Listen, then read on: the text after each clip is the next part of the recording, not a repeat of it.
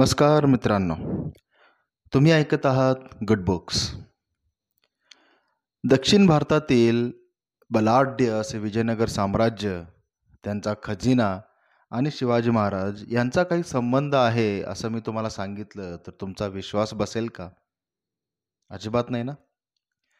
आज मी अशाच एका ऐतिहासिक आणि काल्पनिक कादंबरीविषयी तुम्हाला सांगणार आहे ज्यामध्ये विजयनगर साम्राज्याच्या खजिन्याचा रोमांचक इतिहास स्वतः रायगड सांगत आहे. तर चला सुरुवात करूया. इसवी सन तेराशे छत्तीसमध्ये वज्रासारखं मन आणि पोलादी मनगट असलेल्या हरिहरराय आणि बुक्कराय या दोन भावांनी गोदावरीपासून ते कावेरीपर्यंत एक साम्राज्य उभे केले. तेच विजयनगर साम्राज्य. हे साम्राज्य सामर्थ्यशाली आणि संपन्न तर होतेच पण स्थापत्य आणि शिल्पकलेमध्ये सुद्धा प्रगत होते.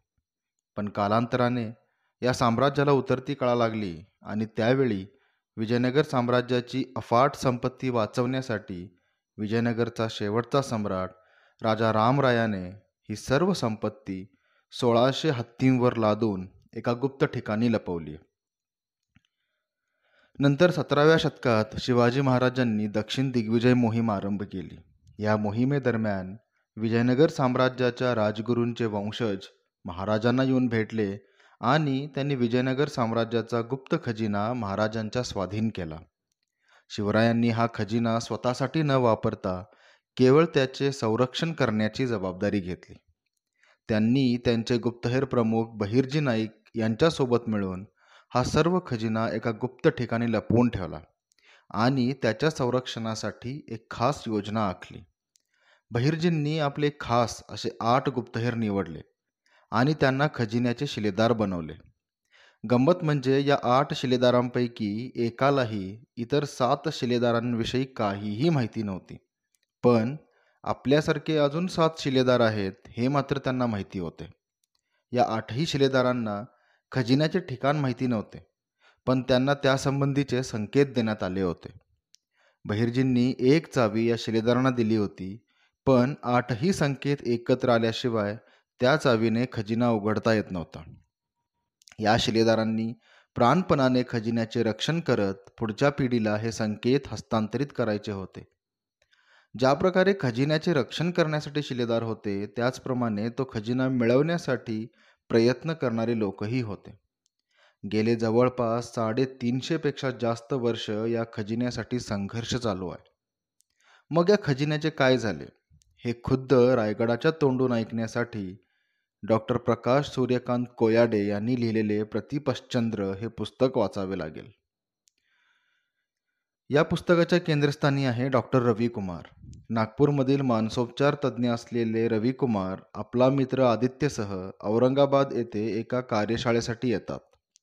ज्या हॉटेलमध्ये ते थांबलेले असतात तेथे रात्री एका पार्टीमध्ये अपघातानेच त्यांची ओळख न्यायाधीश कृष्णकांत दीक्षित यांच्याशी होते. ती पार्टी दीक्षित यांच्या निवृत्तीनिमित्ताने आयोजित करण्यात आलेली असते आणि त्या पार्टीतच दीक्षित यांची तब्येत अचानकच ढासळते. अशावेळी तेथे उपस्थित असलेला डॉक्टर रविकुमार तत्परतेने त्यांच्यावर उपचार करून त्यांना ठीक करतो. कृतज्ञता म्हणून न्यायाधीश दीक्षित रविकुमारला एक छोटेसे गिफ्ट देतात आणि ती पार्टी तशीच पुढे चालू राहते. दुसरा दिवस मात्र रवीसाठी अत्यंत धक्कादायक असतो. न्यायाधीश कृष्णकांत दीक्षित यांचा त्यांच्या खोलीत पंख्याला लटकलेला मृतदेह आढळून येतो. आणि पोलीस त्यासाठी रवी आणि त्याचा मित्र आदित्यला दोषी मानून दोघांनाही अटक करतात. रविकुमार हा मूळचा कर् कर्नाटकातील म्हैसूरचा असतो जेथे त्याचे वडील एक मोठे उद्योगपती असतात.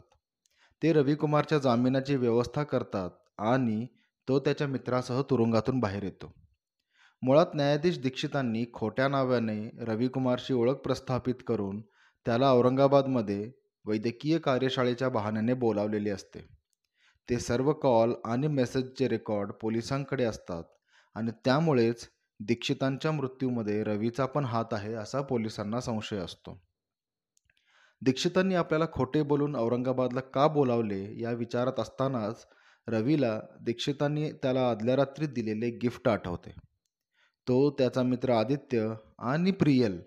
प्रियल ही रवीच्या वडिलांच्या कंपनीची औरंगाबाद ब्रँडच्या मॅनेजरची मुलगी असते. हे तिघे मिळून ते गिफ्ट उघडतात त्यावेळी त्यांना त्यात एक बुद्धाची मूर्ती दिसते. त्या मूर्तीचे रहस्य उलगडण्यापासून हा रोमांचक प्रवास सुरू होतो तो थेट खजिन्यापर्यंत येऊनच थांबतो. त्या बुद्ध मूर्तीचे रहस्य उलगडताना रवीला दीक्षितांनी त्याच्या मोबाईलवर पाठवलेला एक टेक्स्ट मेसेज आठवतो.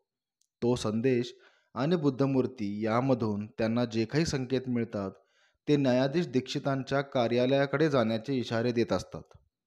दीक्षितांच्या ऑफिसमधून त्यांना मुंबईतल्या एका घराचा पत्ता मिळतो जेथे प्रशिक सोनवणे नावाचे एक गृहस्थ राहत असतात.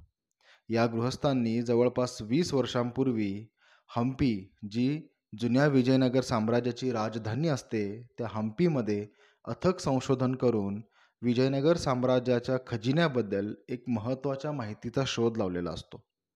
पण दुर्दैवाने त्यांना यामध्ये आपली पत्नी आणि गुरु नागनाथ स्वामी यांना गमवावे लागते.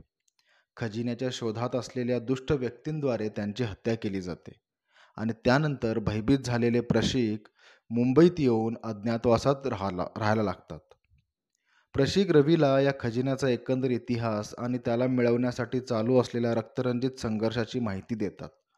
या संघर्षात त्यांनी आपले आप्त गमावले असल्याने ते रवी आदित्य आणि प्रियल या तरुण पोरांना यापासून दूर राहण्याचा कळकळीचा सल्ला देतात.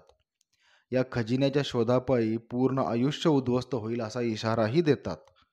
पण आता जिद्दीला पेटलेला रवी कोणत्याही परिस्थितीत या रहस्याचा शोध लावण्याचा निश्चय करतो आणि त्याचा निर्धार पाहून अखेर प्रशिकही त्यांना सामील होतात.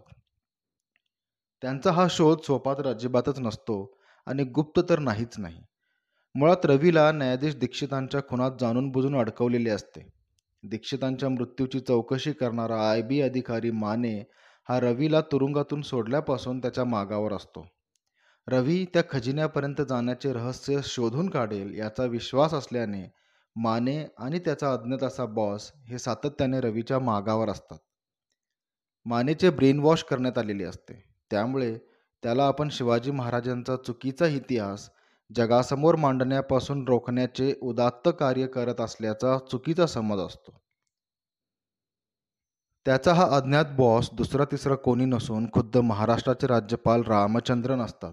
रामचंद्रन यांना काहीही करून विजयनगर साम्राज्याचा तो खजिना हवा असतो आणि यासाठी त्यांना सोबत करत असतात शिवचरित्रकार सूर्यकांतराव मोरे. हे सूर्यकांतराव स्वतःला जावळीच्या मोऱ्यांचे वंशज मानत असतात. याच जावळीच्या मोऱ्यांना पराभूत करून शिवरायांनी रायगड जिंकला होता. या पराभवाचा वचपा म्हणून सूर्यकांतराव शिवरायांचे प्रसिद्ध असे सिंहासन शोधत असतात ज्याचा विध्वंस करून त्यांना आपला सूड उगवायचा असतो. खजिन्याचा हा शोध रवीला मुंबईचे छत्रपती शिवाजी महाराज वस्तुसंग्रहालय राजभवन इत्यादी ठिकाणी घेऊन जातो. राजभवनाखाली असलेल्या भुयानामध्ये त्यांना शिवरायांचा अस्सल खंजीरही सापडतो. पण सातत्याने मागावर असलेल्या पोलिसांना चकवण्यासाठी रवी अखेर सूर्यकांतराव मोरे यांच्याकडेच मदतीला येतो. हे सर्व रामचंद्रन आणि सूर्यकांत मोरे यांनी आखलेल्या योजनेनुसारच होत असते. शिवरायांचे सिंहासन शोधून देण्यासाठी मदत करण्याच्या बदल्यात सूर्यकांतराव सुद्धा रवीला मदत करण्यास तयार होतात. विजयनगरचा खजिना आणि शिवरायांचे सिंहासन शोधण्यात हे लोक यशस्वी होतात का? हे जाणण्यासाठी हे पुस्तक एकदा वाचलेच पाहिजे. औरंगाबाद औरंगाबादमधून सुरू झालेली ही मोहीम वेरूळच्या लेण्यांपर्यंत पोचते आणि तिथूनच रायगडावर असलेल्या शिवरायांच्या सिंहासनाचा सुगावा लागतो. प्राचीन भारताचा वैभवशाली इतिहास परकी आक्रमण आणि अत्याचारामुळे झालेले अंधकारमय जीवन आणि त्यानंतर शिवरायांचा झालेला उदय अशा इतिहासाचा मागोवा घेत घेत खजिन्याच्या शोधाची चालू असलेली ही चित्तथरारक शोधकथा तुम्हाला एक उत्कृष्ट अशा काल्पनिक आणि ऐतिहासिक साहित्याचा आस्वाद घेतल्याचा आनंद देईल यात काहीच शंका नाही. तर मित्रांनो हे पुस्तक तुम्हीही नक्की एकदा घेऊन वाचा. तुम तुम्हाला हा व्हिडिओ तुम्हाला हा ऑडिओ आवडला असेल तर नक्की शेअर करा. खूप खूप धन्यवाद.